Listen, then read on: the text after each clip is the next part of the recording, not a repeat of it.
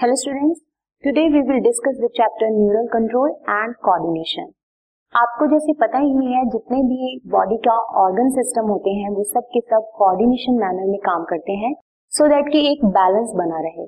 तो इस चैप्टर के अंदर जो हम टॉपिक डिस्कस करेंगे, वो टॉपिक्स हैं।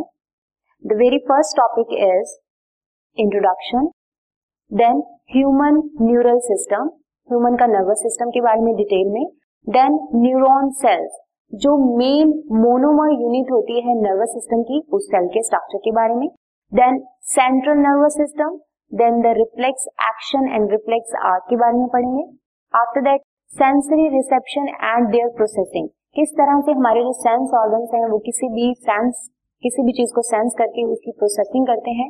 देन हम उसको एक्ट करते हैं उस सब के बारे में डिटेल में जानकारी। देन आप लोगों को जैसे मालूम ही है जितना भी हमारा बॉडी का सिस्टम होता है, वो एक कोऑर्डिनेटेड कोऑर्डिनेटेड मैनर के अंदर काम करता है। और इस पूरे प्रोसेस को कंट्रोल करने के लिए जो हमारी बॉडी की मेन यूनिट होती है that is known as nervous system और यू कैन से ब्रेन अब ब्रेन के या नर्वस सिस्टम के कौन से मेन मेन पार्ट्स होते हैं that comes under the human nervous system mainly जो कोऑर्डिनेशन है what is the meaning of coordination आइए देखते हैं what is the main meaning of the coordination Coordination is the process through which two or more organs interact and complement the function of one another.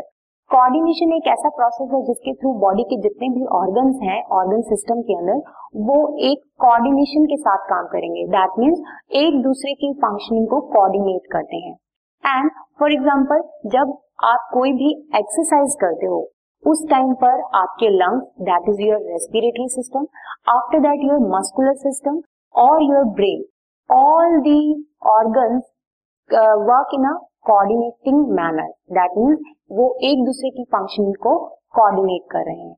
And all the body parts works in a coordinate manner neural system and the endocrine system jointly coordinate and integrate all the activities of the organ so that they function in a synchronized manner or fashion. जितना भी body के अंदर controlling system होता है, वो control कहाँ से आता है? Either it is from the endocrine system जो हमने पहले चैप्टर में पढ़ चुके हैं। जितने भी एंडोक्राइन ग्लैंड्स होते हैं, वो डिफरेंट डिफरेंट हॉर्मोन्स को रिलीज़ करते हैं। ये जो हॉर्मोन्स हैं, ये पूरी बॉडी की फंक्शनिंग को कब स्विच ऑन और कब स्विच ऑफ़ करना है, उसकी टेक केयर करते हैं। और उसी के साथ हमारी बॉडी के अंदर एक और कंट्रोलिंग सिस्टम होता है that is known as neural system neural system जो है वो ब्रेन को कहा जाता है, जो कि मेन एक्शन पोटेंशियल क्रिएट करने में हेल्प करती है।